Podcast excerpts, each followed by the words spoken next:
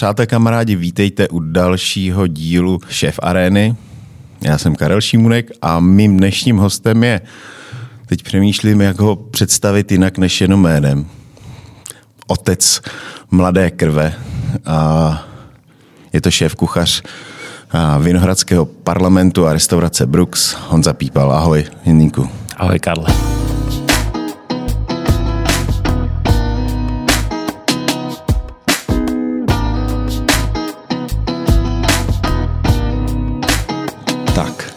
Čím začneme? Vždycky začínám, jak jsi začal, jak jsi se dostal do kuchyně. Ale já začnu tím, že vlastně my tady máme teď takovou intimní atmosféru, protože nám nejde ve studiu elek- elektřina. já si Michal nezaplatil elektriku, nebo nevím, ale já vlastně na tebe pořádně nevidím. Ještě, se mi, ještě jak sedíš uh, za oknem, tak vlastně nevidím na tebe. Ale jak, uh, jak se vcítíš v takové, ona ta atmosféra v tom studiu, taková ponurá, vlastně odráží tu atmosféru, která je teď v tom našem hospodském biznise je-li tak. To s tebou souhlasím. Asi jsem nikdy nedělal rozhovor v takovémhle uh, tmavém studiu a řekl si to úplně jako přesně, že ta atmosféra, která je teď tady ve studiu, je dost podobná tomu, co prožíváme v těch hospodách. No, my jsme tě chtěli naladit, víš, aby, jako, aby to bylo. Ale uh, tak když se vrátím k té původní otázce, já vím, že jsem si poslechl nějaký rozhovor, že s tebou, že jsi se zmiňoval, že se hodně zmiňuješ o babičce, že to je ta, to tvoje kuchařské guru, která, která tě ovlivnila, že, že jsi šel vařit, je to tak?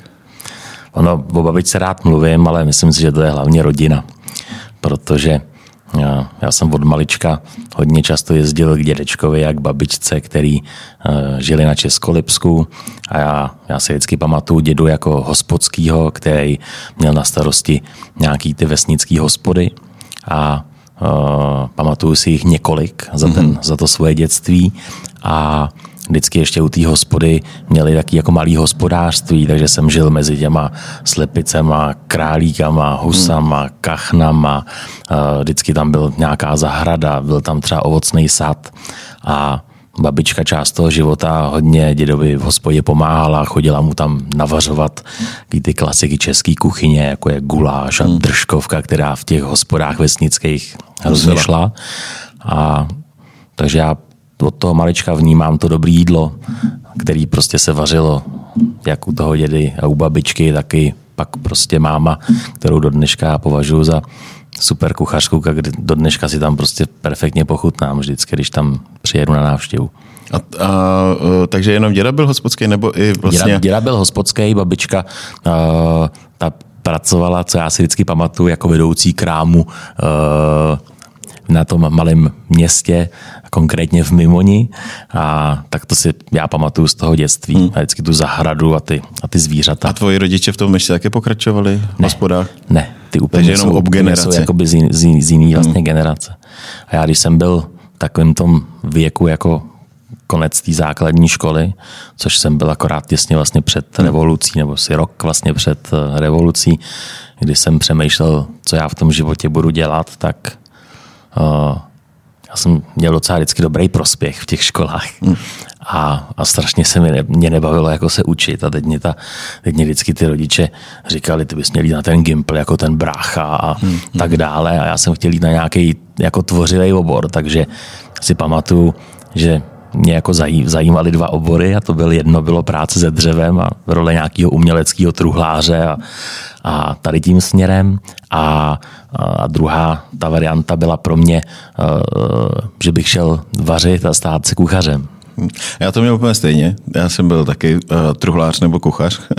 Já jsem teda neměl moc dobrý prospěch, ale uh, mě pak teda ovlivnil zásadně, já jsem to říkal několikrát, ale prostě uh, šéf kuchař Kuřátko, to byl, to byl, to je prostě můj guru. to je člověk, který mě ovlivnil nejvíc. No, a ty jsi začínal v kontíku, jestli se nepletu? Jo, já jsem vlastně šel do učení a, eh, a vlastně náhodou jsem se dostal prostě do hotelu Intercontinental a tam jsem strávil vlastně všechny ty tři roky toho učení a pak jsem tam dál i pokračoval vlastně v tom, a strávil jsem tam pár let. V tom našem, protože jsme podobně starý nebo mladý, tak vlastně ten kontík v té době, v těch, v těch devadesátkách, představoval vlastně to asi nejlepší, co, co se tenkrát dělo. Myslím jo? si to taky. Jo, protože tam, tam teď vlastně vychá, vyšlo spousta, spousta kluků, s kterými jsme si tady povídali, nebo ještě si povídat budeme. A v, čím to, že ten, nebo čím si říká, že ten kontík eh, prostě takhle vynikal nad těma ostatníma uh, střediskama? tak v té době, v těch devadesátkách určitě patřil prostě Intercontinental tady k těm nejlepším hotelům, co tady byly v té době. Tady v té době bylo asi pět pětihvězdičkových hotelů a myslím si, že ten kontík patřil rozhodně jako k té špičce. Co tam bylo jiný oproti spousty jiným jako restauracím a hotelům, že tam bylo velký taky jako učňovský středisko a byla tam o nás jako péče, že já jsem nastoupil do učení a bylo nás tam v tom jednom ročníku eh, třeba 10 nebo 12. Každý ten ročník eh, měl svoji mistrovou, která se o nás opravdu jako starala. Tak tam byla jedna Denně výjimečná jsme, paní mistrová. Byla tam jedna výjimečná paní mistrová Jitka Ulihrachová a který se o nás prostě starali jako celý ten pracovní den. Často jsme s nima opravdu vařili. Hmm. Dostali jsme se prostě ke spousty jako věcem a ten hotel, jak byl velký, měl různý střediska. střediska, tak jsme prostě mohli vidět poměrně hodně věcí. Ať si myslím, že jsme v prvním ročníku byli nejvíc zavřený na přípravně zeleniny a tam jsme prostě každý den těch 6 nebo 7 hodin, na kolik jsme tam chodili, jenom loupali a krájeli zeleninu. A mělo to svý výhody, že no, jsem si myslím, že uměl docela dobře krájet. Já si myslím, že to je prostě základ, jo. což prostě dneska se to spousta těch kluků snaží nějakým způsobem přeskočit, ale pokud prostě nebudeš umět Eh, dokud nebudeš loupat cibuli bez toho, aniž bys brečel, protože jinak k tomu nedojdeš, než tak, že prostě budeš denně loupat eh, bednu cibule a, a ten tvůj organismus se nějakým způsobem proti tomu obrní a pak eh, to samý vlastně pak tu bednu nakrájet. Nakrájet je na hrubo, na jemno, na, já nevím, na nudličky, na, na půl kolečka, na cokoliv, ale dokud se tohle nenaučíš, což je prostě základ, krájet cibuli, protože konkrétně v české kuchyni cibuli máš vlastně ve všech základech z cibule to vychází, tak eh, prostě se nemůžeš dál posunout. A ačkoliv eh, spousta z nás prostě na, to, eh, na ten učňovský systém nadává, nebo jakože to nebylo úplně, tak ten základ nám dali, myslím, dobrý. Pouštěli vás v kontíku i potom do, do těch středisek normálně pracovat, nebo jste se furt drželi v tom v té učňovské kuchyni? Tak ten první ročník byl opravdu o tom, že jsme byli v 90% zavřený hmm. v místnosti a dělali jsme veškerou zeleninu a dělali, na Vánoce jsme mm, Pekli. dělali zabíjačku kaprů jo, kapry. a dělali jsme kapry pro hotel tak od toho druhého ročníku jsme vlastně byli rozplánovaní na všechny ty výrobní střediska v tom hotelu a tam jsme vždycky po měsíci se točili. Uh, točili. Hmm. Od té klasické teplé kuchyně, po knedlíkovou kuchyni, po kuchyni studenou a tam byly ještě různé další kuchyně, jako byla Zlatá hmm. Praha nebo snack, snack bar a cocktail bar a vinárna, noční bar. Tam těch středisek bylo v té době, když já jsem přišel opravdu hodně a, a tam pracovalo přes 70 kuchařů vlastně v té době, když, jsem, to když jsem tam já přišel. legrace taky, že? A hodně legrace, ano. Pamatuju si, jak mě v tom prvním ročníku posílali pro vohy, vohejbáky na rohlíky a abych z hrubý mouky udělal hladkou a takový ty kuchařský. Mlenka na dvou nulku. Legrace. No. Zajeď mi do pekárny pro mlín, mlejnek na dvou nulku. Cože, no, no to mám, přišla hrubá mouka, potřebujeme dvou nulku, tak potřebujeme to na mlejn, jo. takže takovýhle vtípky. No, uh, kolik vás bylo, měli jste tam holky nějaký vůbec v té době, nebo? Měli, já myslím, že nás bylo hm, opravdu kolem těch deseti, přesně si to, eh, to bych si to musel začít psát asi jako ty jména, ale z těch deseti tam byly, myslím, že tři holky. Jo. Takže vlastně docela dost, když docela vidím dneska ten poměr jo, jakoby, jo. Eh, těch chlapů na té kuchyni oproti ženským. Jak dlouho jsi vydržel v kondíku? No, vlastně poměrně, poměrně dlouho, protože jsem tam uh, pracoval já jsem se vyučil asi v roce 93 a uh, skoro 10 let no, jsem tam ještě pracoval v A pak byl, pak byl Sheraton? Ne, já jsem vlastně uh, dostal nabídku od uh, kamaráda, kolegy uh, Davida Petříka, uh, který šel otevírat v roce 2004 O2 arénu. Mm-hmm. Vlastně to začínalo jako mm-hmm. Saska arena. A dostal jsem od něj na, nabídku, jestli bych neměl chuť to s ním mít otevírat, jakoby v roli suše, jasně, sušéfa. Jasně. A, a šli jsme vlastně ještě s jedním uh, dalším kolegou uh, do světa takovýhle velký multifunkční vlastně arény, uh, jí otevřít a připravovat se vlastně v té době na mistrovství světa v hokeji. Jasně. Tak Takže tam jsi... jsem strávil nějakou dobu ještě v takovýhle jako multifunkční ohromný, ohromný aréně.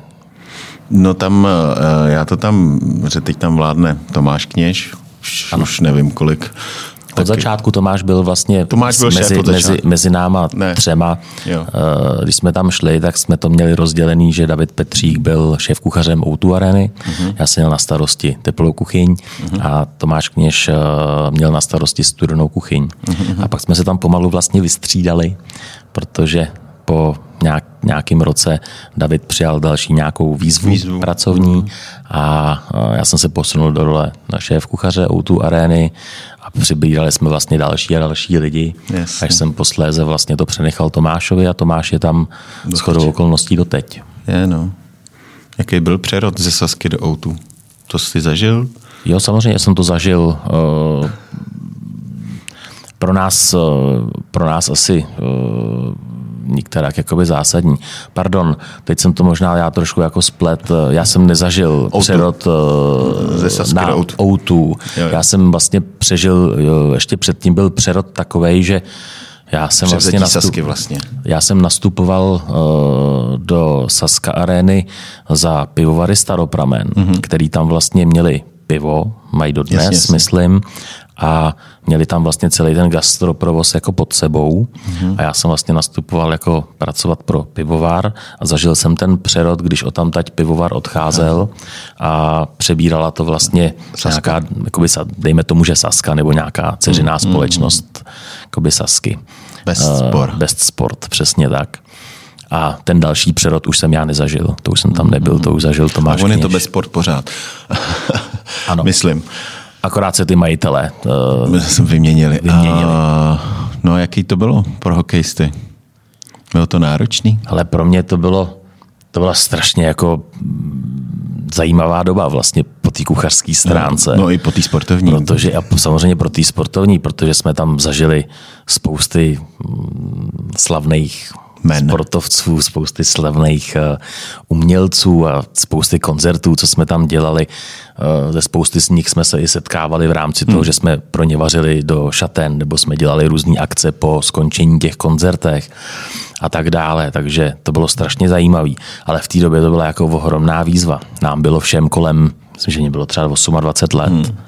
A my, když jsme začínali, tak jsme dělali první dvě zátěžové zkoušky, které byly První, myslím, pro 15 tisíc lidí a druhá pro 18 tisíc lidí. A Jaký privátní eventy nebo? Ne, to byly zátěžové zkoušky, že se tam nahnali lidi do autu arény, aby, Zadarmo. aby, ano, aby pochopili, jestli to nespadne. Jasně. A a my jsme pro ně dělali vždycky nějaké občerstvení. Takže a normálně pro, jenom v těch stánkách? Nebo? Ne, právě, ne? že jako na, na ty okruhy v těch jednotlivých Jasně. jako patrech, takže jedno bylo uh, stylem, že jsme dělali uh, pouze jako kanapky, mm-hmm. uh, takže jako finger food jasně, jasně. pro těch 18 tisíc lidí a, uh, a jednou to byl v podstatě takový velmi jednoduchý bufet na všech těch jako jasně, okruhách jasně. a byla to taková zátěžová zkouška, jestli to vydrží hala, jestli to trošku vydrží kuchyň a, uh, a pak jsme vlastně začínali. Jak to dopadlo? Dopadlo to, to dobře, to nespadla. Průser to úplně nebyl. Uh, byl to pro, pro mě to bylo první setkání, že se to připravovalo ve více jak 100 kuchařích. No to je občerstvení. 15 tisíc, 18 tisíc lidí. To je, to jako masakr pro nás v době. masakr. No, tak to je třeba, i dneska, že jo? Masakr. To je i dneska. A, a pak jsme začínali mistrovstvím světa v hokeji, který je zhruba tři týdny.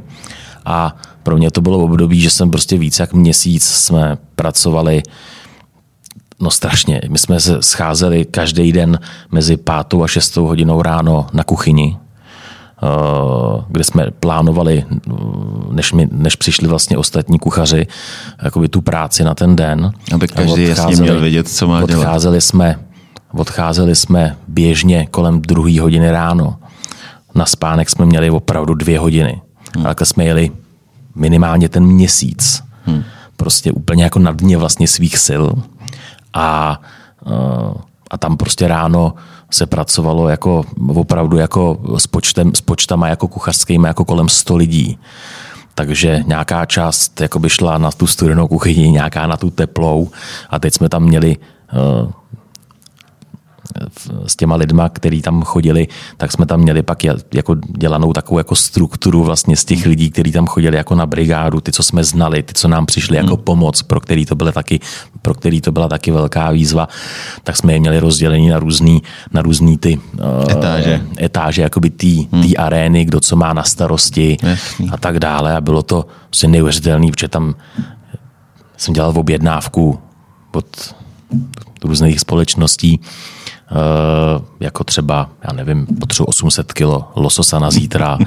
Tam prostě skladníci jezdili na elektrických no, eh, tam, tam ty jako zásobovací vozy mají jezdit až skoro do kuchyně. Že? Až do kuchyně vlastně, jako se jezdilo tady s tím a, a mě volali eh, kolegové kuchařský, hele, já nemůžu nikde koupit lososa, vy jste skoupili celou produkci České republiky do, do arény.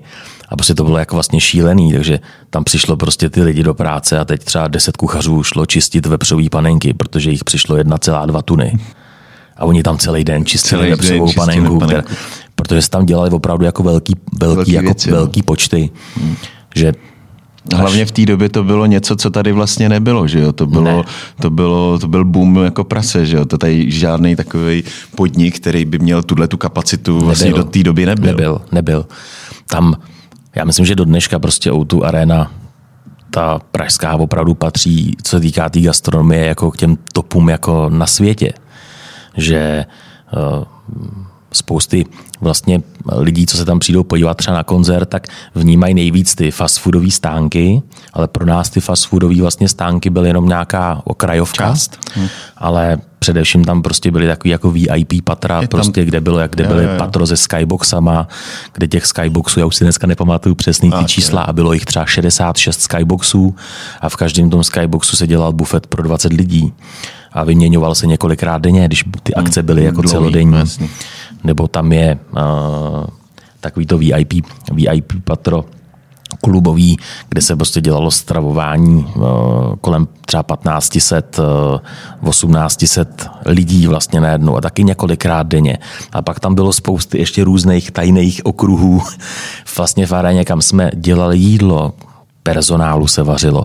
Takže tam se uh, opravdu vařilo třeba pět tisíc jako pro pět tisíc lidí denně ale jako na docela jako opravdu pěkný jako já, úrovni, že to nebylo já to, tam jako mám, úplně... já to tam mám taky rád, když jdu, uh, vždycky, když uh, když jsme chodili ještě na nějaký koncerty, když byly, možná zase někdy budou, a tak uh, tak vždycky jsme si koukali, kdo tam je třeba ten hostuň, tam má jaký ty hostující kuchaře, že jo, a, a právě jak, jaký styl eh, toho, toho, toho VIP patra bude, že si to člověk jde užít nejenom po té, po té hudební stránce nebo po té kulturní, ale i, i to jídlo vlastně si myslím, že neodmyslitelně patří do, do toho kulturního zážitku a, a myslím si, že Outu Arena to úplně to splňuje. Kdo byl nejnáročnější host tam?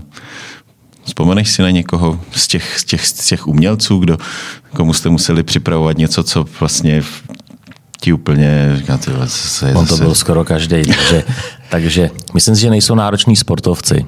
Že no. prostě sportovec si dá špagety a, Potřebuje a v kuře, a kus, a kus kuře prostě nějakého masa. Nějaký uhlohydrát. To není tak jako náročný, jako že byly zvláštní někdy ty požadavky jakoby těch hvězd jako pěveckých, že to jsme vždycky dostali ten soupis co musí být v šatně. Jo, jo, jo. A tam byly že věci, které jako jsme vlastně zkoumali, co vlastně po co nás chtějí. Protože to ani nebylo třeba úplně běžný jako v České republice. Takže eh, ča- často jsme jezdili do obchodu typu Country Life eh, se koukat, co to je za různý jako zdraví semena, eh, semena a výrobky, co jsme schopni jim jako udělat, ale... Asi a někdy jsme... stačila flaška vodky, ne? to rozhodně, no. no. On tam vlastně skoro všude bylo jako zvláštní, jo, že tam byli jako hrozně zdraví a pak bylo hodně alkoholu. Nějaký drogs. Tak.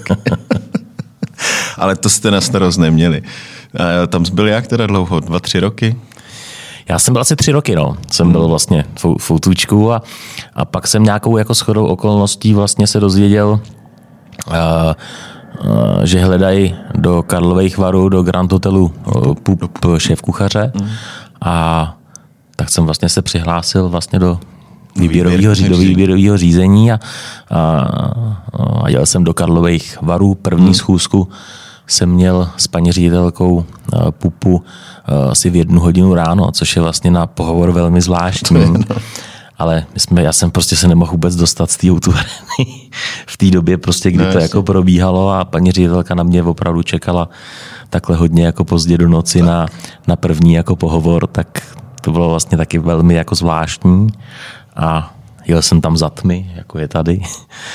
A, a tam jsem prostě prošel nějakýma jako rozhovorama a tak dále a, a až si mě vybrali a já jsem se stěhoval z Prahy. Jaký to bylo stěhovat se z velkého světa do, do tenkrát to byla taková ruská kolonie? Dá se říct, myslím si, že PUP nikdy úplně ruská kolonie nebyl. To ne, ale myslím a, ty Vary. Ale Vary celkově rozhodně ano. A uh, pro mě to byla vlastně vel, strašně velká jako výzva. Uh, já z toho jakoby hotelu pocházím, hmm. takže ty hmm. procesy hotelový jsou samozřejmě jako hmm. znám a jsou ve všech těch hotelech do jisté míry podobný. A, ale tenkrát jsem byl strašně jako překvapený, protože v Pupu bylo strašně moc restaurací, poměrně velký catering, hmm. kde se jezdilo ven, patřila k tomu uh, golfová restaurace, mm-hmm. vlastně na, na golfovém hřišti v Karlových Varech. Patřil k tomu tenkrát tenisový klub, eh, který byl tady v Praze s další restaurací, takže já jsem měl na starosti jako v pupu hodně středisek. Hodně středisek. Bylo tam kolem 50 kuchařů. Vlastně jako ten tým byl docela pěkný jako na tu, mm-hmm. na tu dobu, protože to už všude ty týmy byly jako poměrně malý v těch hotelech. A a bylo to strašně zajímavý, tak nějakou dobu v tom hotelu člověk přijde do takovéhle pozice, tak prostě nějakou dobu trošku kouká, hmm. aby vůbec pochopil, jakoby, co se tam děje v tom hotelu. A nestratil se, se. Nestratil se a, a pak se začne vlastně zajímat o každý to středisko zvlášť a, a přeplánovávat, dělat vlastně všude na ty střediska jakoby nový jídelní lístky, uh, učit ty lidi, jak hmm. tu, tu, tu, no, před, tu představu prostě všech těch restaurací a došlo vlastně takhle postupně během několika měsíců vlastně ke změnám na všech těch jakoby hmm. střediskách a, a a tak strávil. to byl furt ještě mladý 30-letý kluk. Relativně jsem byl jako mladý. Jak tě, jak tě tam, protože tam určitě bylo spoustu starých pardálů. Úplně starých ne. jako nebyl, ale je pravda, že já, si, já když jsem tam odcházel, tak jsem si říkal, jestli mám já větší strach z nich, nebo, nebo oni, oni ze mě. protože to nebylo vůbec jednoduchý jako jo, pro pražského kluka přesně chci zeptat, jako, jako do Karlových varů a určitě v té době eh, někteří z těch nejvyšších míst v té kuchyni eh, odešli. Eh, kvůli tobě? Kvůli mně. Nevím, jestli mám... Těžko říct dneska, jestli to bylo, že odešli kvůli mě, nebo že já jsem jim řekl, aby odešli kvůli mě, nebo oni odešli kvůli mě. Prostě to tam úplně jako nefungovalo, takže tam se několik těch... Eh, tak ona ta, ona ta západočeská sekce, když to řeknu, tak oni tam mají, že jo, eh, my jsme v Praze měli, máme ten kontík a oni tam mají ty mariánky, že jo, oni tam mají ty, eh, ten svoje, to svoje středisko a hýčkají si ty, ty kuchaře v těch mariánských lázních a, nebo aspoň já to tak cítím, že, že ta škola z Mariánek má taky svoji prestiž velkou a spíš obsahují ty, eh, ty vary eh, a tyhle, tenhle ten čas, eh, tenhle ten kraj těmi svými lidmi, těma místníma. Takže když tam potom přijde vlastně kluk z Prahy, tak chápu, že to pro ně muselo být jako těžký zkousnout pro některý. A proto jsem zmiňoval i to mládí, protože já taky vím, že když jsem měl někam mít jako, jako mladý kluk a prostě vím, že jednu výzvu jsem prostě nedal, a to jsem byl fakt mladý, to jsem byl 20 lety a měl jsem dělat šéfa pro, pro chlapy, kterým bylo prostě 50. Jo. Říkám, ty vole, co já mu tady budu říkat. A uh, Tak na to se ptám prostě, jak, jak ty to vnímáš, nebo jak ty to cítíš, když prostě jdeš do takhle nového prostředí. 50 kuchařů je fakt jako hodně. Uh, a vždycky ti tam, jako jestli tě někdo háže ty klacíčky pod, pod ty nohy, nebo jak, jak to tam bylo, ty začátky? Byly těžký? Já jsem měl dobrou podporu jako směrem ze zhora. Zvedení. To znamená, tam jsme se velmi dobře jakoby sedli. Hmm. Uh, a myslím, že jsem měl jako ohromnou i důvěru jako na spousty jako změn v tom hotelu. A tady se ty změny jako dělaly prostě opravdu s maximální podporou. Uh, a prostě po poměrně krátkém čase se to jako vytříbilo. Že bohužel prostě několik těch, to byly tři lidi, ty nej, nejhlavnější prostě ten kolektiv opustili a pak se to začalo vlastně zlepčovat. Už přicházeli nějaký i třeba noví lidi, kteří tu minulost jakoby neznali.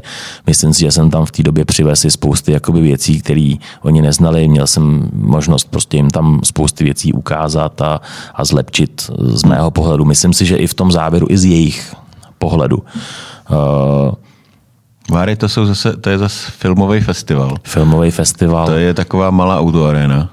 Jasně, já jsem měl, já jsem měl strašně jako nabito, protože jsem měl prostě zkušenost jakoby pětihvězdičkový pražský hotel na dobrý úrovni, kde jsem vlastně i posledních x let strávil v restauraci Zlatá Praha, což byla vlastně taková ta nejhezčí Jasně. restaurace toho hotelu. A tady jsem prostě měl dotek takového toho fine diningu. Jasně. V té době a, a tady jsem uměl prostě jako pracovat prostě s tady tím světem a pak jsem měl strašně nabito prostě z ohromných akcí, s plánováním, s realizací prostě úplně jako jakýkoliv akce. A to mi jde docela do dneška. To znamená, jakože pro mě jako není catering pro tisíc lidí jako Problém. něco, co bych měl říkat, Ježíš Maria, to se nedá jako dělat. Hmm. Pro mě tisíc lidí je vlastně strašně málo. Je to vždycky o tom jenom prostě, jak to člověk zorganizuje, kolik má na to lidí a prostoru. Hmm. Nedá se dělat catering pro tisíc lidí jako v kuchyni, kde vaří jeden kuchař třeba. Přesně. Je to o těch jako prostorech, ale uh, tady jsem prostě si myslím, že jsem byl v té době strašně tam našláplej jako na pup a, uh, a mě tam práce strašně teda bavila. Hmm. Tam chodili, tam museli chodit taky zajímaví hosté. Jasný, a tak tam byl dominantní jako ta festivalová doba. Hmm. To bylo jako neuvěřitelný, kdy se uh, bylo prostě denně několik akcí, držel se různý jako, nějaký jako kluby vlastně pro organizátory hmm. toho festivalu s celodenním stravováním. Každý den x cateringů, x akcí v rámci hotelu, uh, jednání s panem Bartoškou. Jaký bylo jednání s panem prezidentem? Já myslím, že fajn. Jo. Jo. Měl Ale... nějaké uh, speciální požadavky na stravování? To bych asi neřekl. Uh, myslím si, že ty si to uměli užívat v těch Karlových Varech celý ten festival a, a oni ho plánovali, že vlastně celý rok. Celý ten rok vlastně hmm. nedělali nic jiného, než plánovali prostě další festival. Takže to jídlo zase nebylo úplně až tak jako na tom vrcholu, jako co, co měli hlavně naplánovat. A ale přijíždělo tam spousty slavných hostů, bylo tam, hotel byl neustále v obležení, když jsem šel do práce, tak jsem se tam pomalu nemohl dostat přes davy, přes davy fanoušků. A to bylo jako strašně teda zaj, jako zajímavá doba pro mě. Jo, jo, tak eh, já, vlastně on to tam teda, já se vrátím ke Kuřátkovi, nechci, aby byl trapný, ale on tam taky vlastně ano. měl jeden, jeden nebo dva díly ano. přímo v pupu. On se to tam teda nemenovalo pup, myslím, v tom, uh, v, v tom seriálu, ale vlastně byl přímo bylo, vlastně, to, tak bylo to točený se vlastně začal jmenovat až zase po roce 89. Jasně, vlastně, Předtím je, je, je, si myslím, že to byl něco jako Grand Hotel Moskva, je, je, nebo něco takového v té době a nevím, jestli uh, Kuřátko pracoval vlastně jako v Grand Hotelu Moskva, to si neuvědomuji to zase tak jo, úplně... jo, byl, byl, to, byl to vlastně uh, ty prostory, nebo ty... Prostory ano. Prostory ano, ano ale ano. se jmenovalo ano. se to myslím jinak. Ano.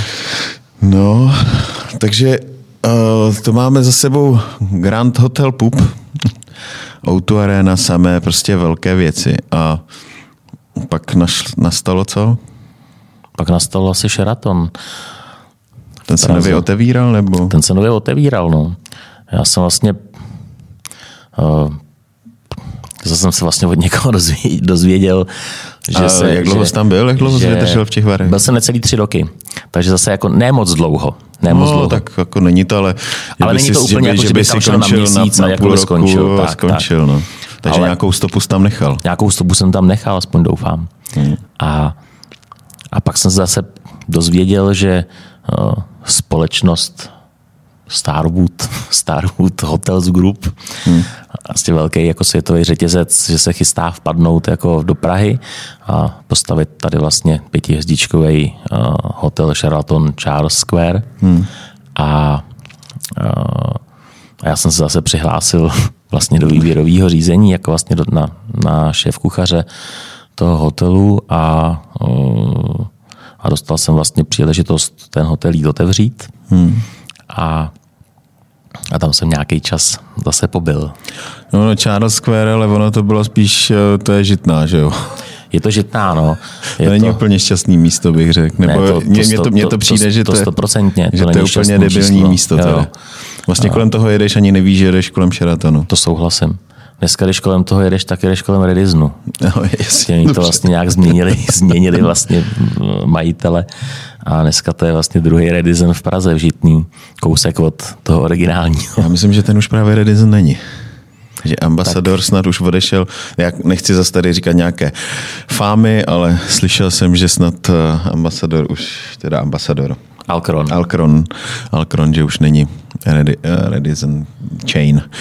Je jedno. Uh, co tě vlastně žene k tomu, že vlastně máš pořád, bereš nějaký takovýhle uh, obrovský výzvy? No, protože v, v, že prostě někde čteš, ale tady přímo... Sheraton byl, Sheraton byl trošku, ale jako náhoda, bych řekl. Uh, já jsem, uh, mě bavila v Karlových Varech uh, práce, nebavil hmm. mě život v Karlových Varech. Tam Já vlastně jsem, nic tam já jsem prostě nikdy se úplně nepřenes jako o to, že jsem odešel jako z Prahy hmm. a šel jsem jako do Varu, protože když jsem tam šel, tak jsem si říkal, hele, ta, tam to je krásný a mě se tam bude líbit a já tam třeba budu žít až do smrti prostě na menším městě a tak. Ale bohužel prostě jsem to za ty, dva, za, za, za ty necelý tři roky, co jsem tam vlastně strávil, k tomu jako nedošel. A spousty jakoby dnů jsem odjížděl prostě do Prahy. To znamená, že jsem výjížděl třeba v pět ráno eh, z Prahy, abych eh, v sedm ráno eh, byl, byl jako v Karlových Varech. Jsem měl byt vlastně vedle hotelu. A, eh, ale na strašně moc dnů jsem vlastně utíkal, utíkal Prahy. do Prahy za holkama. Za holkama. To už jsi byl ženatý? Nebyl. Já nejsem, ne, do, já, já nejsem ani dneska dodnes, vlastně, jo? já jsem svobodný, svobodný chlapec. Vy žijete na hromádce prostě. Ano. A takže vlastně a tím, tím pádem to byla jako schoda, zase náhod, eh, že jsem se doslech, že tady bude vznikat takovýhle hotel, tak jsem do toho šel eh, a prostě si mě oni vybrali, neměli lepšího, horšího, nevím, to třeba si nikdo nepřihlásil, Nikdo tak, jsem byl, tak jsem byl třeba jediný. A tak jsem začal vlastně otevírat Sheraton v Praze a začal jsem tam Jak dlouho jsi- pracovat rok Rok před otevřením? Rok před otevřením, což bylo pro mě ale úplně zase, ale úplně něco něco jako novýho. novýho, protože jsme vlastně v sousedním domě, eh, ne- než vznikal hotel, měli jako office, kde bylo vlastně veškerý to vedení Jasně. eh, toho, toho hotelu. Eh, My jsme seděli v kanceláři, kde prostě bylo to FMB oddělení, eh, šéf kuchař, eh, su- posléze sušéf, hmm. nějaký ty obchodáci a tak a někde seděl pan ředitel a vlastně tam se všechno jako připravovalo, připravovaly se vlastně plány, že jsem prostě byl od toho úplného začátku, že jsem že jsem plánoval, jak bude vypadat prostě Takže jsi kuchyň. mohl postavit přesně kuchyň podle postavil sebe. jsem si kuchyň v tom prostoru, který na to byl připraven. Hmm. To znamená, tam už bohužel nešlo jako to úplně jako ty dispoziční plány jako daný. měnit, ale prostě tady, Tady to máš- jsou prostory kuchyně a tam se musíš vejít. Tohle je tvoje a nic, a nic jiného vlastně není. Hmm. Takže se začalo plánovat, Kolik nabírat. kuchyní tam bylo? Tam, tam v podstatě byla jedna kuchyň, Jedna. Sheraton. Sheraton nebyl velký, nebyl to žádný jako obří hotel. Hmm. To znamená, tam, když eh, se dělalo eh, hodně snídaní, tak se dělalo třeba 250 snídaní. Eh, A kuchyň byla jedna. Hmm. Tým byl zhruba 15 členej. A už byla doba, kdy se těžce scháněli kuchaři? Když to, když Ne. to, když to otevíral? nebyla. Ještě, to, ještě jich bylo pořád dost. No, to musím jako říct, že se dalo docela jako vybírat, že chodili prostě lidi, uh, uh, přišlo, při- přišlo opravdu jako spousty jako kuchařů prostě na standardní inzeráty a to byla ještě doba, kdy se dalo mm, solidně vybrat, bych Hmm. řekl. No a co tě pak teda vedlo? Pak už nastala éra No, dá se říct, že už začala skoro současná éra, ale vlastně já jsem po několika letech vlastně eh, v Sheratonu a eh, tam to bylo už provázané vlastně tím, že od, vždycky od společnosti byl dosazovaný ředitel, takže hmm. jsem eh, měl vždycky ředitele ideálně Němce výkonnýho a FMB manažer byl většinou taky Němec který jsou do tady těch pozic asi strašně jako rádi dosazovaný, protože to jsou hrozný dříči teda. A, a pak mě od vlastně jednoho člověka, který měl na starosti jako rozjezdy hotelů ve mhm. střední a východní Evropě, tak mi bylo nabídnuto, jestli bych nešel otevřít hotel Sheraton novej do Azerbajdžánu, do Baku. Hmm. A v Baku vlastně Uh, ono to bylo takový otevření, neotevření. Jo. Není to úplně otevření, že by se začal stavět nový hotel. Uh-huh. Byl to hotel na letišti v Baku, uh-huh. uh, který předtím působil pod jinou hotelovou sítí a došlo k tomu, že se vlastně majitel hotelu domluvil s jinou hotelovou sítí, což byl Starwood Sheraton, a značka Sheraton a uh, přebral se vlastně hotel novou hotelovou společností, přišlo kompletně nové vedení a zaměstnanci vlastně, spousty z těch zaměstnanců, kteří tam byli, tak pracovali předtím vlastně pro někoho jiného. A já jsem odjel uh, do Azerbajdžánu vlastně rozjíždět v roli šéf kuchaře nový letištní hotel a což byla absolutně neuvěřitelná zkušenost v mém životě, protože uh, jsem přišel do kuchyně a tam kuchař na pozici šéf party před dvouma měsícema ještě měl nádobí. A udělat středně propečený steak byl nadlidský výkon kohokoliv, kdo tam v té kuchyni vlastně pracoval. Jak velký to bylo? Letiční hotely bývají? To byl někde kolem, jako když jsme dělali zase hodně, jak někde kolem 400 snídaní jsme asi hmm. dělali, takže to takový jako střední hotel bych řekl. No, nebyl, to žádný, no. nebyl to žádný největší hotel na světě, ale nebylo to úplně jako malý. Bylo tam spousty zaměstnanců. Víc středisek už asi i ne. No, víc středisek a byl to prostě totálně jako život vlastně jenom, na, jenom v tom hotelu. To znamená, já jsem pracoval, bydlel jsem v hotelu, hotel byl asi 30 minut, 30 eh, minut autem do centra Baku. Azerbajdžán je prostě... To už bylo nové Baku, velmi... nebo ještě to, protože no, oni ho vystavili vlastně ne, skoro? O, o, takhle, ono to vypadá, že ho jako vystavili. Uh, já když jsem tam byl, tak se akorát uh, tam vlastně s, s, tak tam přicházeli prostě s tím Sheratonem další hotelové sítě, takže se tam se stavěl nebo se otevíral Hilton a, a další prostě hotelové sítě, jako ve velmi jako moderním pojetí v Baku. A Baku pro mě bylo, byla vlastně zrekonstruovaná několik kilometrů dlouhá uh, pěší zóna v tom centru až prostě k tomu uh, Kaspickému moři. A to bylo luxusně jako zrekonstruovaný a nasvícený a vypadalo to, že to je neuvěřitelný prostě svět, ale byla to jenom ta jedna ulice a když člověk vešel už do boční uličky, tak tam byl ten reálný, reálný Azerbajdžán. Ta chudina. Ta chudina a vlastně už i od letiště byla zrekonstruovaná ta asi desetiproudá dálnice eh, do toho Baku, takže člověk vlastně dostal takový, taková iluze to byla celá. Potěmkem vlastně. Jakože opravdu vystoupil na letišti, sednul do auta, jel eh, krásně, krásnou silnicí, lemovalo to nádherný nasvícený domy, který ale údajně byly, jenom měli omítku ze předu. Fasády. A do, dostal se do toho centra, který prostě opravdu vypadalo jak nejmodernější, prostě krásný jako město. A tam, tam vznikaly různý ty nové projekty. Tenkrát se tam i připravovalo vlastně Eurovize, tam byla vlastně v Azerbajdžánu nějaký eh, díl, hm. nějaký jakoby díl tady tý pro mě podivuhodné pěvecké soutěže. A, a eh, takže tam vznikalo opravdu hodně, hodně jako Jak dlouho tam zajíma, zajímavých. Byl jsem tam velmi krátce. I k moři si zajel? No, I k moři jsem zajel, byl jsem na různých výletech eh, po Baku, takže to musela být krásná fazer, příroda, ne? Vím, Kromě jak, těch... fazer, vím, jak v Azerbajdžánu vypadá třeba řeznictví. Jo. To prostě to si naplánuješ výlet, eh, jedeš s panem ředitelem a s někým ještě z týmu na ten výlet tím autem, kde si to dáš do té navigace, vyjedeš z Baku a navigace vypadá, že jsi ještě na dálnici, ale reálně už jsi na štěrkové cestě. A vedle štěrkové cesty je, je špalek s useknutou hlavou uh, s krávou s ohromnýma rohama. A to je řeznictví. A tam jak, jako, jsem, jak jsem říkal, neuvěřitelná příroda. Neuvěřitelná příroda. A takže to bylo to jako velmi jako neuvěřitelný. No tak zase jsi tam mohl zužitkovat ty tvoje poznatky z mládí, že jak jsi říkal, že, že bylo za každou hospodou bylo uh, nějaký hospodářství, tak, tak, to bylo, tak, tak, to bylo něco tak to bylo podobný, trošku jako podobný, ano. Hmm.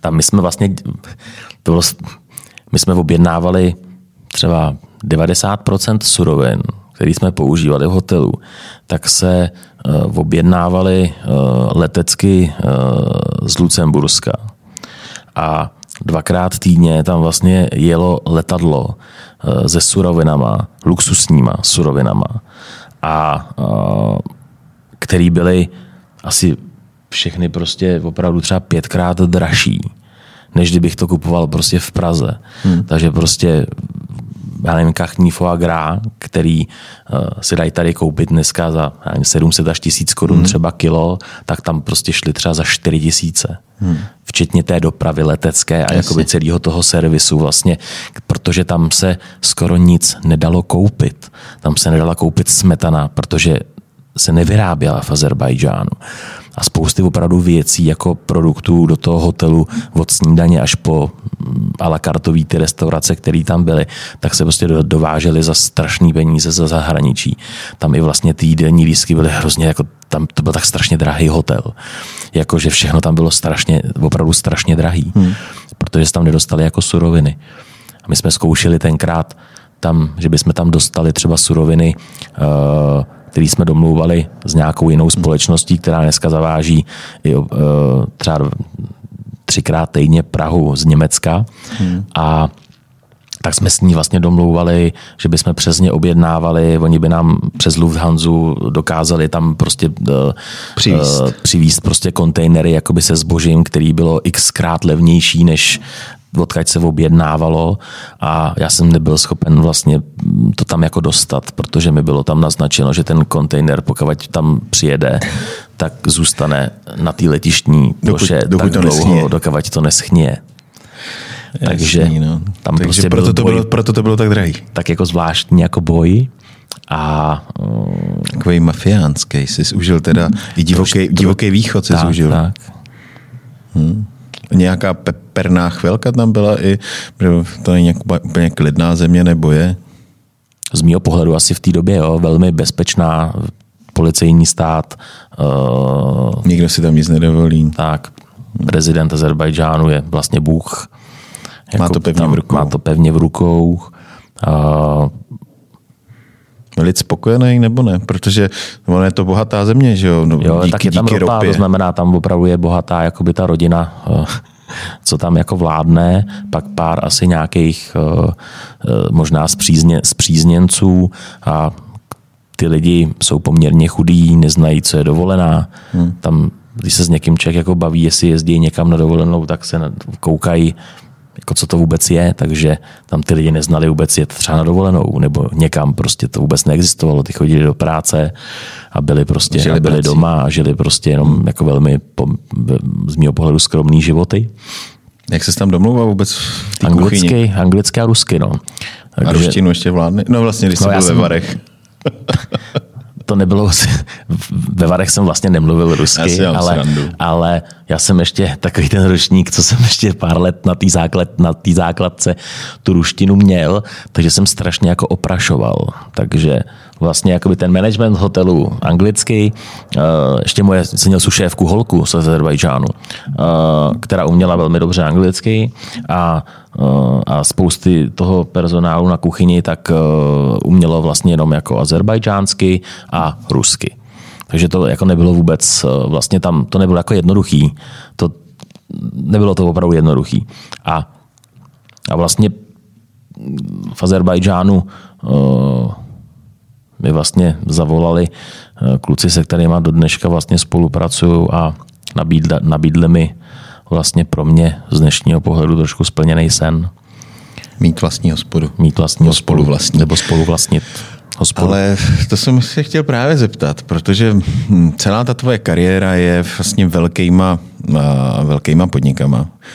I když Together dneska už je taky velký podnik, ale když si nastupoval, tak to ještě úplně velký nebylo.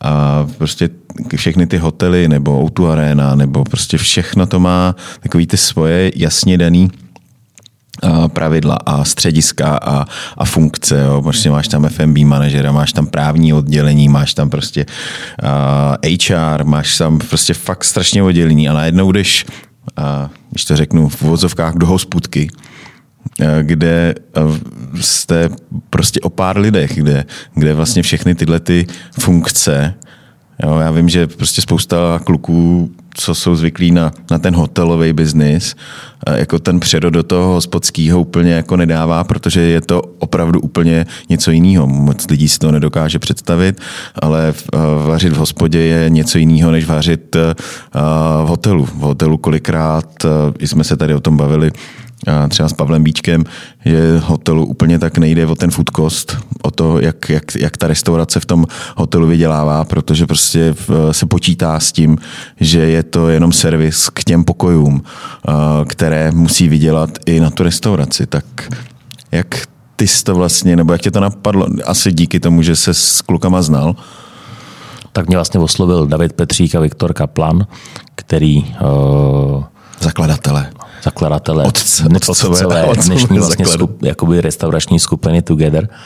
A, a bylo to zase už asi třeba rok a půl před tím, než se vlastně vůbec Vinohradský parlament a Brooks Otevíral. otevírali. A a já jsem takhle byl v tom Azerbajdžánu a, a přišla mi to jako strašně jako dobrá nabídka, kterou jsem samozřejmě nějakou dobu, nějakou dobu jsem ji jako zvažoval, protože to samozřejmě, eh, ať to bylo, jak to bylo, tak v těch hotelech eh, eh, to bylo všechno jasně jako, jasně jako určený, bylo to stabilní, z mého pohledu dobrý, slušný, hezký zaměstnání a šel jsem vlastně do ohromného jako risku. A byla tam i prestiž, jako zase na druhou stranu, jo? Jo, tak určitě, určitě. A takže jsem si to nějakou chviličku jako rozmýšlel, ale strašně mě to teda lákalo. A je pravda, že třeba kdybych byl na nějakým, kdybych pracoval v Sheratonu v Paříži, takže bych eh, třeba zůstal v Sheratonu v Paříži a díky tomu, že jsem se ocitnul v Azerbajdžánu a eh, po pár měsících prostě jsem si říkal, no, já tady prostě nemůžu zůstat vlastně pracovat. Já bych potom teď stejně odešel, protože to bylo opravdu, to byl úplně jiný svět. No by to pro mě vlastně znamenalo v té době tam prostě se kousnout, vydržet tam uh, dva roky. rok nebo dva roky. A, a pak, v rámci, pošlou a pak v rámci, jinam, v rámci sítě. Pak v rámci sítě bych uh, uh, mohl jít otevírat uh, nějaký jiný hotel.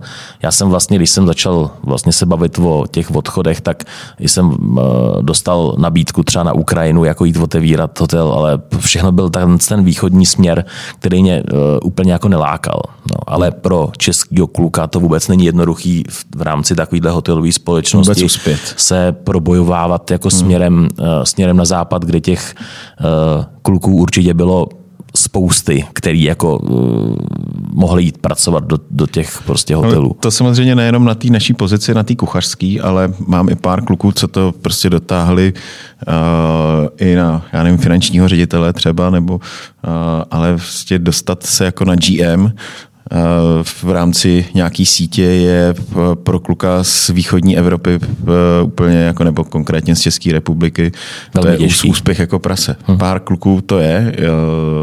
Já je neznám moc, protože s těma hotelovými, ná je moje žena, kde ta, ta pracovala pro Hilton nějakou uh-huh. dobu a vím, že má pár kluků kamarádů, s kterými dělala v Hiltonu a, a dokázali to buď v rámci Hiltonu, nebo pak přes, přestoupili k jiné síti, ale že to je opravdu jako pro tu východní Evropu je to těžký, protože pořád ten svět na nás prostě nahlíží nějakým způsobem skrz prsty, no. Možná neprávem, nevím. Možná neprávem, ale určitě pohlíží. Hmm. Je, to, je to tak, je to tak. takže jsi se dal s klukama dohromady. Tady jsem vlastně přijal tu nabídku jít otevírat parlament a Brooks a vlastně jsme to na začátku, to bylo jako nalajnovaný, eh, že se otevře nejdřív česká restaurace hmm. a s nějakým x měsíčním spožděním, že se bude otevírat vlastně Brooks a byl jsem tam úplně od toho začátku, od toho, když se vybíral, jak se ty hospody budou jmenovat, jak, hmm. Eh, jak budou vypadat, eh, co tam budeme vařit, zase ten tým prostě si skládat, kreslit si ty kuchyně, bojovat s těma klukama, že bych potřeboval tu kuchyně ještě o trošku větší, hmm. kde byly už nakreslený ty židle. Yes Jasně. v té v tý restauraci.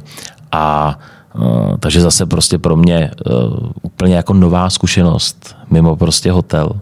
A to, co jsi ty říkal, že v těch hotelech prostě je spousty těch oddělení a v tom hotelu prostě si člověk jako jede prostě tu svoji kuchyň. Jasně. Uh, všechno ostatní už si jedou ty další oddělení. Ten food cost, já bych úplně s tím nesouhlasil, že není tak důležitý, ale samozřejmě, že hotel tahne ubytování a pořád jakoby to to jídlo, je tam jako nějaká Dobře, nebo služba. Do, tak vyděláš, a, na, vyděláš na snídani, takhle to a, řeknu třeba. A celý, se to, celý, celý food cost prostě hotelový se jmenuje, eh, jak si nastavíš lokty, eh, když bojuješ o kolik peněz z hosta na snídani ti půjde do kuchyně. Přesně tak. A pokud si vybojuješ ty podmínky dobře, hmm. tak už se po zbytek svého života v tom hotelu nemusíš starat o food cost, protože ti vždycky vyjde, protože ty snídaně tam jsou strašně jako dominantní. A ty a la carte restaurace v těch hotelech prostě nefungujou, eh, nefungujou jako tak, že by si tam dělal 200 obědů a 300 večeří každý den, ale prostě ta snídaně tam je dominantní v tom hotelu. A plus akce různý jako banketový a tak dále, kde se ta ekonomika dá držet eh, v těch nastavených cenách hotelových prostě strašně dobře. Hmm. A ten a la carte pak už tam opravdu jako můžeš si dovolit mít prostě na některých jídlech ten food cost opravdu vysoký a stejně ti to neovlivní. Jo tu celkovou prostě ekonomiku té kuchyni. A a být prostě v té restauraci, v hospodě je ale úplně něco jiného, protože tam je to prostě samozřejmě uh, o dobrým jídle, o dobré službě, ale je to samozřejmě biznis a uh, je tam strašně důležitá uh, i ta ekonomika, protože bez té ekonomiky by to nemělo celý vlastně smysl vůbec jako dělat. A a je to určitě jedna z těch jako důležitých částí, aby eh, to člověk jako držel i po té finanční stránce jako v nějakých eh, pevných, pevných rukách. Hmm. Já si úplně eh, odskočím zase zpátky k tomu začátku těch, toho parlamentu. Já si to moc dobře pamatuju, tu dobu. Protože než vy jste to otevřeli, než vy jste ten vlastně prostor převzali nebo vzali, tak já jsem, že v té době jsem pokukoval po nějaké první restauraci mé nebo možná nějaký půl rok předtím, než jste to vzali vy. Tak ale mm, on tam nebyl ten vršek k dispozici. Aha. On tam byl vlastně, co je výčep a ta spodní část, tak tam jsem se byl podívat eh, na pronájem a vážně jsem uvažoval, jako že bych to, eh, že bych to vzal ještě s jedním mým tenkrát kolegou, jsme se tam byli podívat, říkali jsme si, no, jako jestli do toho jít nebo ne. Ale tam nebyl ten vršek, eh, kde je vlastně, k tomu nebyl ten krát, když my jsme se o to hlásili, tam nebyl ten vršek, tam byl, nevím, co tam bylo vlastně, nějaký... Tam byla nějaká banka, pojišťovna nebo něco takového, takže tam vlastně ten prostor vlastně i, to, i toho parlamentu má vlastně skoro tři, nebo má tři patra. Má tam jako spodek, kde je kuchyň, pak je to přízemí, hmm. který kopíruje ulici a pak je tam ještě takzvaná galerie hmm. pro nás, kde byly různý jako kanclíky tenkrát zasklený, uh, nějaký hmm. banky, nebo už se ani nepamatuju. A a vlastně a shodou okolností k tomu pak byl ještě vlastně ten druhý prostor vlastně toho současného Bruxu, který vlastně má taky dvě patra. Tady je teda nádherný. Já, Brooks prostor je nádherný. Jo, jo, já tu restauraci mám jako hodně rád. I vlastně tady mám zkázat od Michala, tady šéf reaktora, eh, že, ten, eh, že on nějakou dobu působil v Belgii uh-huh. jako, jako zpravodaj, tak eh, si zamiloval vlastně belgickou kuchyni a a já teda Brooks, musím to tady říct, třeba jsme měli teď zase výročí už 20. s ženou a, a byli jsme u vás no, na výročí spolu, takže dal jsem si k tomu, dal jsem, miluju mušle, takže dal jsem si mušle, které máte úžasné. Nedal jsem si pivo, dal jsem si lahvinku kremantu nebo dvě. Ale, ale... To je dobrá kombinace. Já si taky myslím, že, že to je v pořádku. Tak uh, pojďme teda jaké byly začátky parlamentu a, a že my jsme, byl jsem i vlastně, myslím si, že jsem byl jeden jako z prvních hostů, máte tam úžasný dětský koutek, to, to mý děti a vždycky ocenili, že tam vychováváte, protože tam máte výčep v tom, v tom dětském koutku, tak vlastně vycho, vychováváte budoucí, budoucí generace výčepních a kuchařů. Jaké byly začátky? Tak byly, byly krušný. Sam přerod z hotelového kuchaře hmm. na Hospodský. hospodského kuchaře je velmi náročný a my jsme hlavně otevírali jako velikánskou hospodu vlastně v té době. A parlament má kapacitu dneska vevnitř někde kolem 360 židlí. Přes léto je to rozšířený o zahrádku, která má skoro 100 míst, takže mm. prostě se bavíme opravdu o 460 židlích vlastně v restauraci, mm. což je velká restaurace. A když jsme začínali, tak jsme začínali poměrně jako s malým týmem a Eh, a měli jsme tam strašně jako raketový takový jako vstup, jako vzestup těch hostů, že jsme prostě začali připravovat na pár obědů, na pár večeří a dost jako rychle jsme, jsme jako uh, začali vařit jako uh, mnohem víc a mnohem víc a začali jsme strašně rychle nabírat nový a nový kolegy, protože jsme se dostávali vlastně do stavu, že jsme to nebyli schopni vůbec vlastně stíhat, jakoby, jaký tam byl raketový uh, nástup. Jako nástup v té restauraci. Uh, a za, jsme nakreslili prostě všechny ty kuchyně, aby jsme se tam prostě vešli.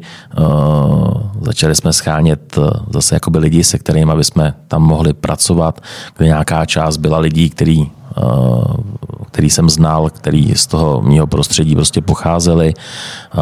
A pak samozřejmě zase člověk musí prostě se zase spolíhat na, i na nějakou jako inzerci, když schání prostě těch kuchařů jako víc, že ne, nedokáže všechny jenom jako uh, si napsat na Facebooku, že potřebují kuchaře a oni hned jako přijdou a od zítra tam pracují.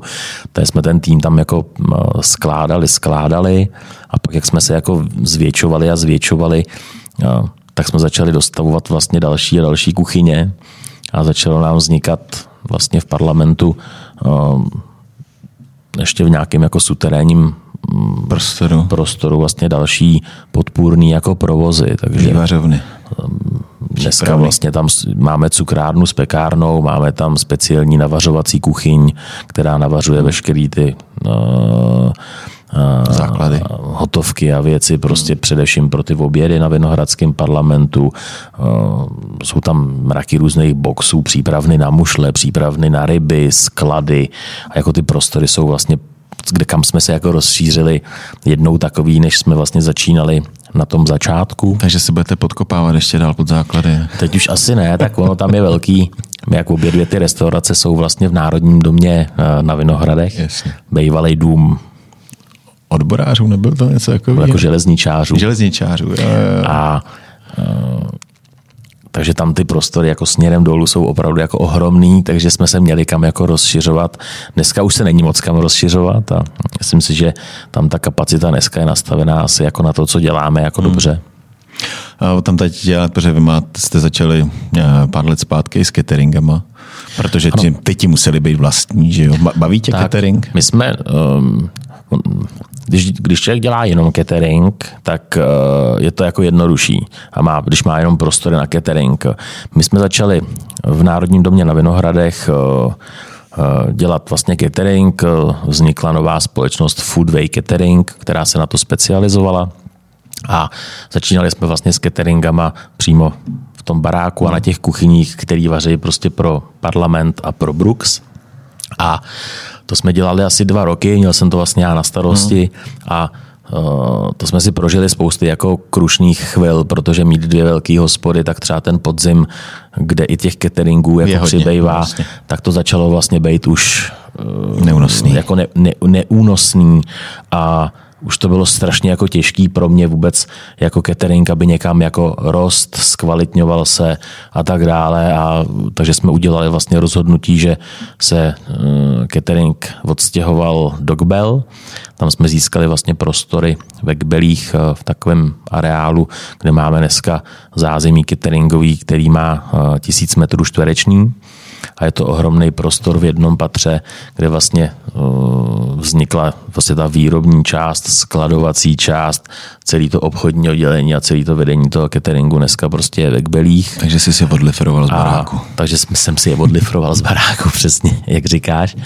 A začali jsme hledat šéf kuchaře pro catering a bohužel teda dnešní, tady ten rok je No tak pro to, když na to, je to tak, úplně masakr. To, že to pro restaurace je absolutně katastrofální ta doba, tak pro cateringy to je konečná doba z mého pohledu.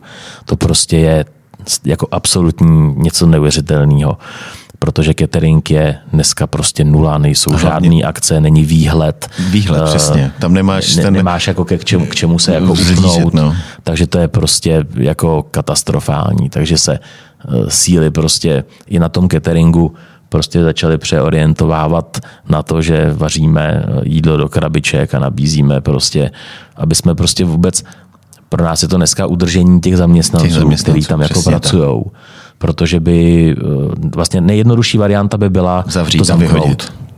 Jo.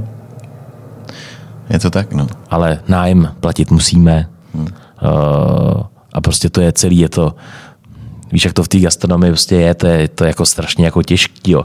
Teď toho, jako, toho máš, tam, máš tam no. zaměstnance, no. Uh, to, je to super, my ne, nemáme žádný příjem, ale ty zaměstnanci se samozřejmě musí pořád platit a tak dále, tak dneska jsou na to nějaký teda podpory. No, tak mám dostal, jako za to, za to. Eh, první vlnu ano, druhou ne.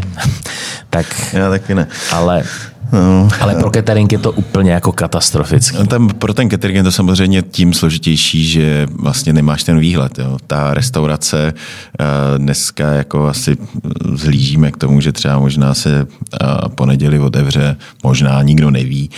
Dneska jsem poslouchal, že o tom budou jednat v neděli. V neděli. No, tak jako v neděli ti řeknou, že v pondělí otevři, ty vole, tak jako když si měl měsíc a půl zavřeno, tak to je úplně jako Uh, nevím, to je jedno. Ale pro ten catering uh, vlastně jako žádná, uh, žádná světlá chvilka není, jo, nebo vyhlídka. Já jsem k tomu byl skeptický, mně to bylo jasný už nějak, nebo jasný, říkal jsem si už na jaře, že to bude průser pro, po celý rok, protože mám pár kamarádů z cateringovek a, a uh, jaro masakr, že jo, prostě jaro, kdy máš nejvíc akcí, že jo, kdy začínaly akce cateringový nic, stop. Pak eh, teda otevřelo se na léto, kdy ty kdy, kdy akce nejsou kdy, žádné. Akce nejsou, ale přece jenom tak prostě začaly ty ty velký se začaly zaměřovat i na ty malé akce, které prostě dřív vůbec nebrali, tak a, a tak začali dělat i tohle. A máš podzim, kdy ti zase začínají prostě ty akce pro ty cateringy a, a zase další rána. Jo. A, a pro ně to, to jsou obrovské každý měsíc jsou to obrovský miliony a jenom si říkáš, jako jestli jako to udržet dál, nebo se na to prostě, jak říkáš, prostě zavřít to a pragmaticky bohužel říct to prostě povyhazovat lidi a, a, a konečná. Jo. Jako ten náš biznis obecně má hodně, bude mít hodně změn. Tohle jsem si procházel po, po po, po Praze s rodinou a zastavil mě vlastně jeden číšník od vás z Together, z Lagár, bývalý teda číšník a, a ten říkám, co, tak jak, no, no já dělám ve Škodovce. A prostě šel, šel makat prostě do Škodovky, jo. pak máš kuchaře, který začnou opravovat auta, a chystám se na, na podcast s Honzou Kvasničkou, který šel dělat zahradníka, jo, protože prostě ta doba je fakt jako zlá, jo. To, ani, vlastně nikoho to moc jako nezajímá, ten náš, ten náš, eh, ten náš segment služby, jako víceméně eh, nemáme žádné zastání. Myslím, že jsme obor, do kterého si každý rád kopne.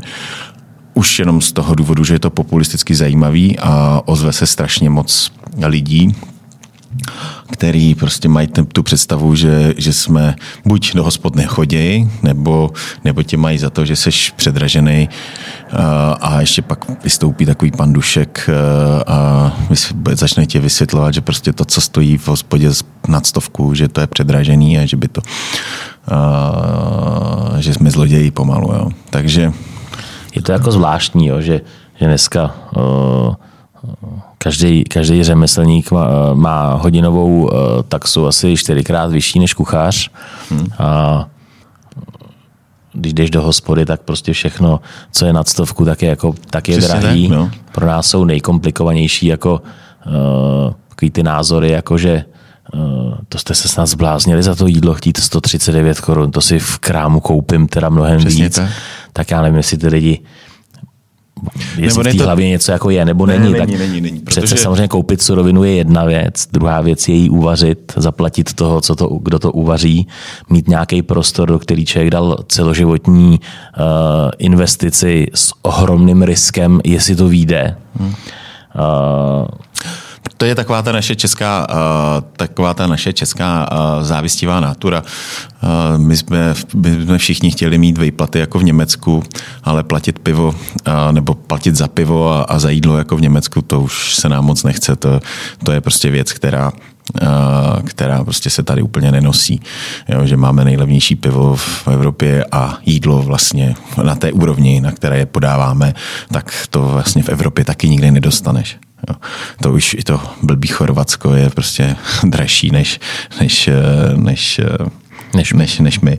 Uh, Změní se to nějak, myslíš, já, já, já vím, nebo narážím na to, na tvoje působení vlastně v nějakém našem, naše, naší asociaci, která, která by třeba mohla pro tohle něco udělat, aspoň nějakou osvětou nebo něco, ale úplně to jako nevidím. Vím, že už tam nejsiš v asociaci, ale co myslíš? Byl jsem několik let eh, v asociaci a dělal jsem pro eh, eh, pražskou vlastně pobočku jakoby té asociace, hmm. kde jsme organizovali nějak, občas nějakou soutěž a nějaké takovéhle věci. Ale já o tom samozřejmě taky dneska přemýšlím, že je škoda, že nás tady nikdo úplně tak perfektně jakoby nehájí a že vznikají vlastně úplně nový nějaký subjekty, jako no. subjekty a združ, zdru, zdru, združení, který se snaží prostě mít nějaký vliv k nějakému vyjednávání s tou vládou. Takový lobbying. A takový lobbying kuchařský nebo hospodský. podnikatelský, hospodský. Ale uh, jestli ta úplně od, ta, ta, ta klasická asociace kuchařů, jestli vůbec jako uh, to umí něco takového dělat, jestli na to má vůbec kapacitu, protože to je organizace, kde uh, to všichni dělají jako trošku jako koníčka, to znamená všichni k tomu mají svoje zaměstnání a pracují tam prostě ve volném, ve volném čase, takže toho času na nějaký lobbying tam bych, tam já úplně nevidím. Možná pak další ty organizace, jako je Asociace hotelů a restaurací, uh, uh, už ale to taky neslyším, že by se, eh, já jsem třeba dobře, tak tam, nejsou tam, tam, nejsou, se... nejsou tam možná tak úplně ostrý, jako by lokty, že, v té asociaci okay, a tak dále. Ale jako když ale... se nějaký takový názor objeví, tak eh, já jsem teda nezaznamenal, že by někdo vystoupil, já jsem teda jediný, co se zaznamenal, tak jsem zaznamenal Zdenka eh, v tom rozhovoru s, já nevím, kde to bylo, na Prima News, nebo kde to bylo. Uh-huh. A ten, ten se jako držel hodně, ale ale jako nevidím prostě nějakou autoritu, která by bojo, asi bojo, není, asi, bojovala. Asi, asi jako... tady jako není. Úplně. Dobře, ale pan občas vystoupí předseda. Předseda pan Stárek, občas ho vidím v nějakým hmm. sdělovacím jakoby prostředku, že něco jako komentujou, ale uh, neumím, neumím to komentovat, nejsem, hmm. nejsem jako v obraze, co, co dělají, co nedělají, takže se mi to blbě jako komentuje, ani mi to jako nepřísluší. Ale tak my se snažíme, na tom my, se, my se prostě snažíme uh, v té hospodě pořád nějaký, nějaký jídlo uvařit, aby prostě ta hospoda uh, minimálně prostě uměla zaplatit ty náklady, aby uměla prostě si udržet ty stálí zaměstnance, který máme. Uh, já to chápu. Každý prostě bojujeme sám a za sebe. A bojujeme prostě. Bojujeme jako, neumíme každý... se tady úplně jako dát jako dohromady a, a bojovat možná jako víc, nebo aby jsme byli víc slyšet. Není to tak jednoduchý. Jasně, že to Asi. není, ale prostě je to zase... Nebyli jsme na to zvyklí. Je to zase vždycky... i naše věc, naše chyba, jako myslím hospodských, že fakt každý bojujeme sám za sebe, na svém písečku a každý to prostě dělá takhle, aby prostě každý se snaží přežít. Jo, v, v, Bohužel to tak je. No. Pojďme, pojďme tady od té choulostivé nebo uh, z toho tenkého ledu jakým způsobem teď relaxuješ? Máš, máš dvě malé děti? Mám dvě malé děti, takže... Sportuješ? Nebo, nebo moc, je moc, relax Musím říct, že bych jako chtěl, ale jako sportu teda minim, minimálně dneska, protože uh, vypadáš dobře. Toho času prostě není opravdu jako úplně jako na zbyt, takže uh, a člověk Můj největší si... asi relax je dneska rodina uh, a zahrada. Přestěhoval jsem se kousek vlastně za Prahu, mám uh, nějakou zahradu, kterou s mojí ženou budujeme. Jako produkuješ i zeleninu? Produkuju i zeleninu. No. Mám skleník, mám záhony, jedu spousty prostě věcí. Bylinky. Bylinky, bylinky a takové věci, mm, které prostě doma pak jíme, to je pro mě, jako, pro mě jako super. Vařím, no. Já jsem slyšel tuhle, že si pochoval někde, že žena už umí vařit, nebo, ne, já jsem nebo vždycky, žena. já vždycky rád chválím, že se, a říkám, že se gastronomicky po mém boku vyvíjí. Jo, jo, jo. A, a co ona na to? A že jsem ji naučil za sedm let společného žití jenom dressing, nebo něco takového.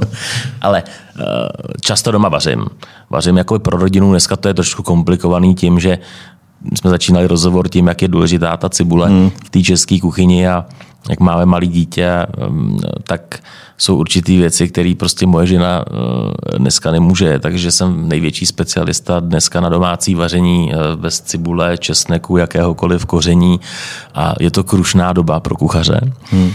A, takže dělám takovou nemocniční stravu v současnosti jako doma. A někdy jsem překvapený, že bez té cibule to je docela dobrý. Že to jde. že to jde. A s ním to jako schutí i já.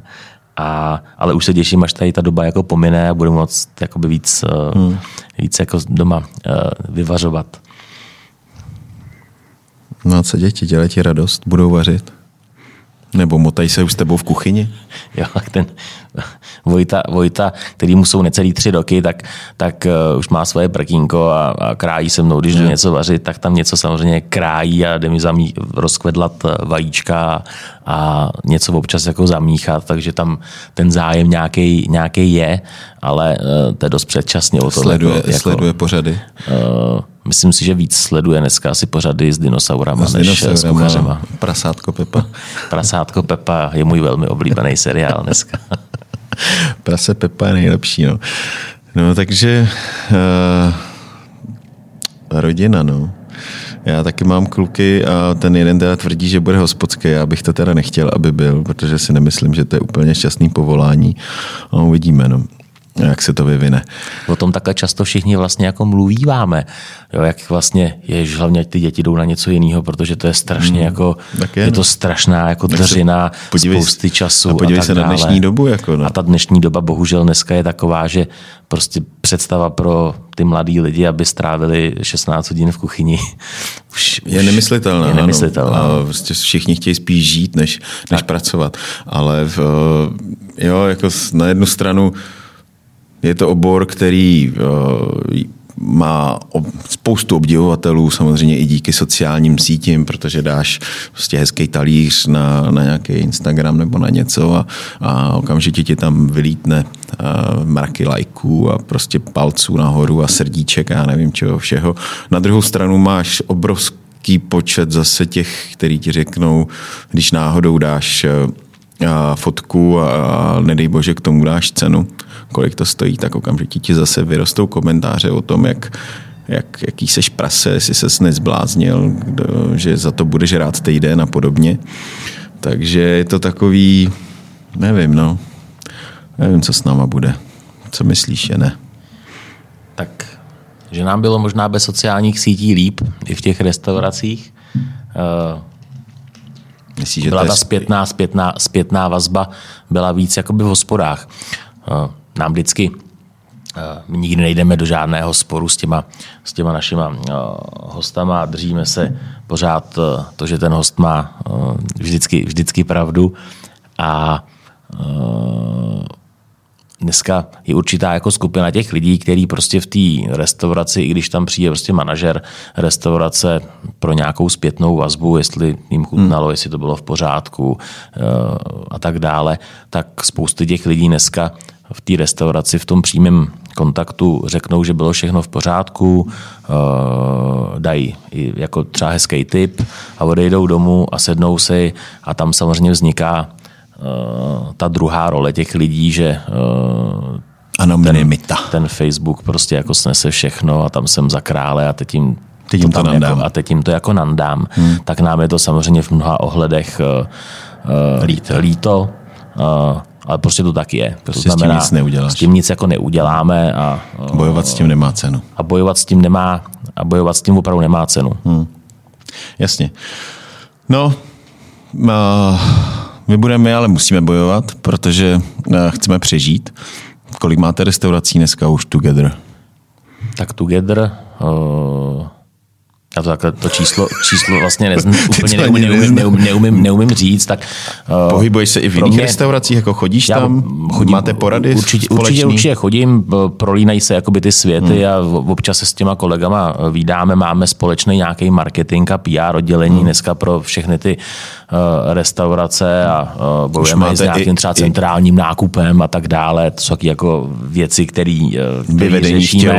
Tak já se starám jako na té denní vázi, na té denní bázi o Vinohradský parlament a o Brooks. Uh-huh. Uh, nějaký hodně vzdálený uh, takový jako dohled nebo někdy občas nějakou pomoc mám v rámci, jakoby, uh, v rámci cateringový naší firmy uh-huh. a uh, vlastně všechny ostatní restaurace mají své pod palcem, jakoby mají pod palcem jak David Petřík, tak Viktor Kaplan, tak mají tam v rolích těch manažerů a těch šéf kuchařů lidi, kteří se o ty restaurace, hmm. restaurace starají a takže já si občas prostě zavolám se šéf kuchařem z restaurace SIA, s Jirkou Štiftem, hmm. kdy já něco potřebuji vědět, někdy on něco potřebuje vědět, nebo jsme v kontaktu uh, s Lukášem Skálou, který vlastně i uh, byl u, vás. byl u nás jakoby x let předtím, než vlastně se mu postavila. Se mu postavila vlastně jako uh, jeho krásná uh, cukrárna. Uh, takže dneska k nám patří Parlament Brooks, společnost Foodway Catering, patří k nám azijská restaurace Sia, cukrář Skála, Bistro, Bistro Sisters, který vlastně má dvě hmm. pobočky uh, v Dlouhý a ve Spálený. Uh, historicky k nám patří vlastně dvě potrefené husy, to znamená hmm. potrefená husa v Hybernský a potrefená husa v Pardubicích. Hmm. A Teď ještě vlastně nově provozujeme bistro ve Šlechtovce, to znamená v Královské oboře Stromovka. Mm-hmm. A, uh, a mě ještě nezapomeň na tu největší. Jakou? No na ty tvoje dvě ne. Říkal jsi je vůbec na začátku? Říkal jsem je na začátku. Jo, Říkal jsem je na začátku. Vinohradský parlament a Brooks. No, tak vidíš, tak to je hezký. Takže takhle se to vlastně rozrostla, vlastně ta skupina uh, a všechny ty restaurace dneska prožívají trošku Těžký dobu, chvíle. dobu temna. My se těšíme prostě na to, že je snad jako otevřeme, protože my, taky. my jsme měli včera uh, setkání uh, těch majitelů, uh, co budeme vlastně dělat, protože jsme si trošku mysleli, že nám jako uh, dneska řeknou, jestli budeme moct jako otevřít a, uh, jediný, co nám řekli, že nám v neděli řeknou, jestli v pondělí můžeme otevřít, takže to je padlý že na hlavu. Pokud se v neděli dozvím třeba večer nebo odpoledne, že v pondělí můžu otevřít, tak já nemůžu otevřít, protože na to nejsem připravený, nemám navaříno a tak dále. Takže jsme vlastně udělali teď z mého pohledu jako riskantní eh, rozhodnutí, že připravujeme prostě, že budeme v pondělí otevírat. To, to znamená, to že, taky, no. že prostě víkend eh, strávíme eh, navařováním. navařováním a kompletní jako přípravou a věříme prostě, že nás v pondělí otevřou a když ne v pondělí, tak maximálně v úterý. Hmm. A tak to jako, si teď jako přejeme, protože ten podzim v těch restauracích jako je prostě dobrý ve všech těch restauracích. Je to a, doba hojnosti? A je to doba jakoby hojnosti, aby jsme eh, se připravili na zimu. jsme se prostě připravili na ty mrtvější měsíce a eh, takže prosincový prostě kšef pro nás znamená určitě nějaká prostě jako záchrana toho. Je to stejný jako na tom začátku roku. Jaro je taky vlastně doba hojnosti, pak máš eh, dobu útlumu léto, tak. kdy jsme byli otevření a, a pak podzim. zase je to, je to vlastně tak. No. Tak prostě eh, vychází to i samozřejmě z té produkce, protože ta jarní produkce té přírody je zajímavá, zpracováváš ji v té kuchyni pak v létě prostě nic, ta okurková sezona, pak eh, zase ten podzim, kdy zase zpracováváš to, co ti přelev vyrostlo přes, přes to léto. No. Hele, budeme bojovat, budeme se snažit, nebo budeme doufat, že, že se co nejdřív otevře a já se prostě těším, že ani jsme to neprobrali, ale proberem to někdy příště. Ty vaše mušle, prostě, protože já je mám fakt akorát. A těším se, že se potkáme třeba u sklenky nějakého skvělého kremantu, nějaká mušle, nějaká ústřice. Těším se na to, už aby to bylo. Já se těším taky a, a doufám, že od pondělí teda zase jako začneme dělat to, co máme dělat. No. To znamená vařit a obsluhovat hosty v restauraci. Tak jo, tak Honzo, děkuji moc, že jsi přišel. Musím, ještě to budeme muset pak jednou dopovídat. Uděláme jenom sekci v Bruxu a o, o parlamentu, aby jsme, protože v té minulosti jsme se tak zapovídali. Tak eh, děkuji moc a těším se, že se potkáme v hospodě. Já děkuji za pozvání. Díky.